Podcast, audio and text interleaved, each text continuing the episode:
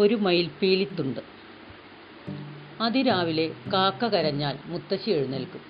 കാണാറായാൽ കുളത്തിൽ കുളിച്ച് അകത്തു വന്ന് അമ്പലത്തിലേക്കുള്ള നേദ്യം വയ്ക്കും. കൂടെ ശ്രീലകത്ത് നേദിക്കാനുള്ളതും ഒരുക്കും. ശർക്കരയും മലരുമാണ് നിത്യനിവേദ്യം. അപ്പോഴേക്ക് അച്ഛൻ കുളിച്ച് കുഞ്ഞമ്പലത്തിൽ എത്തിയിട്ടുണ്ടാകും. മുത്തശ്ശി നേദ്യം കൊണ്ടുകൊടുത്ത് തൊഴുത് വല്യമ്പലത്തിലും പോയി വരും. അമ്മ കുളിച്ച് ദോശ ഉണ്ടാക്കൽ തുടങ്ങിയിട്ടുണ്ടാകും. കുട്ടികൾക്കെല്ലാം രണ്ടമ്പലത്തിലും തൊഴുതാലേ പ്രാതൽ കിട്ടൂ. ദോശയും മുളക് വറുത്തതുമാണ്.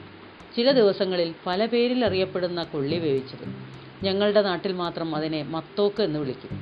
കടല വേവിച്ച് വറുത്തിട്ടതാണ് ചിലപ്പോൾ കഴിക്കാനുണ്ടാകുക. എന്ത് കിട്ടിയാലും കഴിക്കാനുള്ള വിശപ്പുണ്ടാകും. പ്രാതൽ കഴിച്ചാൽ എന്തെങ്കിലും എഴുതാനും വായിക്കാനും പോകും. പകർത്തി എഴുത്തെഴുതൽ അപ്പോഴാണ്. സ്കൂളിലേക്കുള്ള പുറപ്പാടാണ് പിന്നെ. മുഖം മിനുക്കൽ കഴിഞ്ഞാൽ ഉടുപ്പ് മാറ്റും. രണ്ട് ജോഡി വസ്ത്രമേ ഉണ്ടായിരുന്നുള്ളൂ. അത് മാറി മാറി ഉണക്കി ഉടുക്കും. ഓണത്തിനും പിറന്നാളിനുമാണ് കോടിയെടുക്കുക ഒരു കൊല്ലത്തേക്കുള്ളതാണ്. മിക്കവാറും സൊസൈറ്റികളിൽ നിന്ന് കിട്ടുന്ന തുണി ഒന്നിച്ചു വാങ്ങി എല്ലാവർക്കും ഒരുപോലെയുള്ള ഉടുപ്പ് തുന്നും. അപ്പോൾ മാറിയിട്ടാലും അറിയാറില്ല. സ്കൂളിൽ ഫസ്റ്റ് ബെൽ അടിച്ചാലേ ഇല്ലത്ത് നിന്ന് ഇറങ്ങാൻ അനുവാദമുള്ളൂ. അത്രയും അടുത്താണ് ഗവൺമെന്റ് ഹൈസ്കൂൾ. ഉച്ചയ്ക്ക് ഊണ് കഴിക്കാനെത്തും. ഉണ്ണാൻ ഓടിയെത്തിയാൽ ഒരു കുഞ്ഞി ഉരുള കാത്തിരിപ്പുണ്ടാവും. ചോറും ചുട്ട പപ്പടവും ഉപ്പും ചേർത്ത് കുഴച്ച് ഉരുട്ടിയ ഉരുള. അത് കുറേശ്ശെ ആസ്വദിച്ച് കഴിച്ച് കൈ നക്കിത്തുടച്ച് കഴുകി വീണ്ടും സ്കൂളിലേക്ക്. സ്കൂളിൽ ഉച്ചമണി അടിക്കും മുമ്പേ ഗോതമ്പുപ്പുമാവിന്റെ മണം മൂക്കിൽ തുളച്ചു കയറും. എല്ലാവരുടെയും പുസ്തകത്തിനുള്ളിൽ വാട്ടിയ വാഴയില ഉണ്ടാകും. വാട്ടിയ ഇലയിലെ ചൂടുള്ള ഉപ്പുമാവിന്റെ മണം ഇന്നും അനുഭവിക്കുന്നു. ഇന്നുണ്ടാക്കുന്ന ഗോതമ്പുപ്പുമാവിന് ആ സ്വാദ് കിട്ടുന്നുമില്ല. വിശപ്പില്ലാത്തത് കൊണ്ടാകാം. ചില ദിവസങ്ങളിൽ ഒരു വാട്ടിയ ഇല ഞാനും കരുതാറുണ്ട്. ഇല്ലത്തറിഞ്ഞാൽ ചീത്ത കേൾക്കും. അക്കാലത്ത് പുറത്തുനിന്ന് ഭക്ഷണം കഴിക്കാൻ പാടില്ലല്ലോ. വിശപ്പിന് അകവും പുറവും ഉണ്ടോ? സ്കൂൾ മുറ്റത്തെ പശക്കായ മരത്തിന്റെ ചുവട്ടിലിരുന്ന് ഉപ്പുമാവ് കഴിച്ചതാണ് എനിക്ക് ഓർമ്മയുള്ളത്. വൈകുന്നേരം സ്കൂൾ വിട്ടു വന്നാൽ ശർക്കര ഇട്ട് തിളപ്പിച്ച വെള്ളമാണ് കുടിക്കുക. കുട്ടികൾക്ക് ചായയോ കാപ്പിയോ കുടിക്കാൻ പാടില്ല. എന്തെങ്കിലും കടിക്കാനും ഉണ്ടാകും. കടിക്കാൻ മാത്രം. വിശപ്പ് മാറില്ല. കുറച്ചു നേരം കളിയാണ്. സ്കൂൾ വിശേഷങ്ങൾ അമ്മയോടും മുത്തശ്ശിയോടും എല്ലാവരും പറയും. അത് കഴിഞ്ഞാൽ മേൽ കഴുകാൻ കുളത്തിലേക്ക് പോകും. കുളത്തിൽ നിന്നെത്തിയാൽ കമ്പിറാന്തലും കൊണ്ട് കുഞ്ഞമ്പലത്തിലേക്ക് പോകണം. അവിടെ രാവിലെ മാത്രമേ ശാന്തിയുള്ളൂ.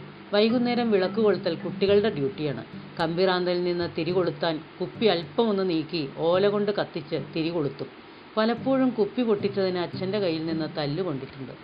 വൈകുന്നേരം പകലൂണാണ്. ഞങ്ങളുടെ ഊണ് കഴിഞ്ഞാലേ സന്ധ്യയാകൂ എന്ന് മുത്തശ്ശി പറയാറുണ്ട്. അതിനുശേഷം നാമജപമാണ്. അശ്വതി ഭരണി മുതൽ ഇരുപത്തിയേഴ് നാളുകളും പക്കം പതിനഞ്ച് ആഴ്ചകൾ ഏഴ് മാസം പന്ത്രണ്ട് ഇവയെല്ലാം ഉരുവിട്ടതിന് ശേഷം പെരുക്കപ്പട്ടിക പഠിച്ചതുവരെ ചൊല്ലണം. പിന്നെ ഗണപതി തൊട്ട് നാമജപമാണ്. എല്ലാ കീർത്തനങ്ങളും ചൊല്ലിക്കഴിഞ്ഞാൽ എല്ലാ കാരണവന്മാർക്കും നമസ്കരിക്കും. അവസാനം അച്ഛനും അമ്മയ്ക്കും മുത്തശ്ശിക്കും. കലാപരിപാടികൾ തുടങ്ങുകയായി. അവരവർക്ക് അറിയുന്ന ഡാൻസ് മോണാക്ട് പദ്യം ചൊല്ലൽ ശ്ലോകം ചൊല്ലൽ അങ്ങനെ കുറച്ചു നേരം. മുപ്പട്ട് വെള്ളിയാഴ്ച ഭഗവത് സേവ സേവയും ശനി വേട്ടയ്ക്കര നേദിക്കലുമുണ്ട് ശർക്കര പായസവും ഒറ്റപ്പവുമാണ് നേദിക്കുക ഒറ്റപ്പം നാളികേരം വെന്ത വെളിച്ചെണ്ണയിലാണ് ഉണ്ടാക്കുക. മുത്തശ്ശി തിരിഞ്ഞടി കഴിഞ്ഞാൽ കുളിച്ചെത്തും നാളികേരം ചിരകി പാലെടുത്ത് അടുപ്പത്ത് വെച്ച് കുറുക്കി എണ്ണയെടുക്കും. അതിന്റെ കക്കൻ തിന്നാൻ ഞങ്ങൾ തിരക്ക് കൂട്ടും. അമ്മാത്തതിന് കൊറ്റൻ എന്നാണ് പറയുക. പായസവും അപ്പവും കുറേശ്ശെ കഴിക്കും. അപ്പം കഴിക്കുന്ന ദിവസം തമാശയായി. അപ്പക്കാര ഋഷി അരിപ്പൊടി ചന്ത നെയ് ശർക്കര ദേവത അപ്പം തിന്നാം അപ്പം തിന്നാം അപ്പം തിന്നാം എന്ന് ഉരുവിട്ടതിന് ശേഷം അടുക്കളയിലേക്ക് ഓടും. ഞാൻ അപ്പം ഉപ്പിലിട്ടത് കൂട്ടിയാണ് കഴിക്കുക. കിടക്കാറായാൽ വടക്കേ അറയിൽ നിരത്തി കോസറി വിരിക്കും. എല്ലാവർക്കും ഓരോ സ്ഥാനങ്ങളുണ്ട്. മുത്തശ്ശിയുടെ ഇടത്തും വലത്തും സുജുവും പപ്പിനിയും. ഏടത്തി തലയ്ക്കൽ ഭാഗത്ത് ഞാൻ വടക്കേറയുടെ ഏറ്റവും തെക്കേ അറ്റത്ത് ചുമരിനോട് ചേർന്ന് ശ്രീ ഏറ്റവും വടക്കേ അറ്റത്തും കോസറി എന്ന് പറയുമ്പോൾ തെറ്റിദ്ധരിക്കേണ്ട കഴയും മുഴയും നിറഞ്ഞ പഞ്ഞി ഉണ്ടോ എന്ന് തന്നെ അറിയാത്ത ഒരു തുണിസഞ്ചി. ഞങ്ങൾ എന്നാലും സുഖമായി ഉറങ്ങിയിരുന്നു.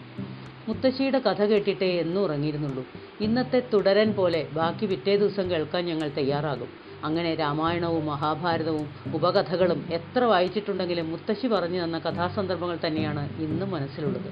ചൂതുകളിയും പണയം വയ്ക്കലുമെല്ലാം മനസ്സിലെ നീറ്റലായി അന്ന് തങ്ങി നിന്നിരുന്നു. വെണ്ണീറിനുള്ളിൽ ഒളിച്ചിരിക്കുന്ന തീപ്പൊരിയാണ് ഞാൻ ഊതി ഊതി പുറത്തെത്തിച്ചത്. ഇത് എന്റെ മാത്രം എന്റേത് മാത്രം നമസ്കാരം.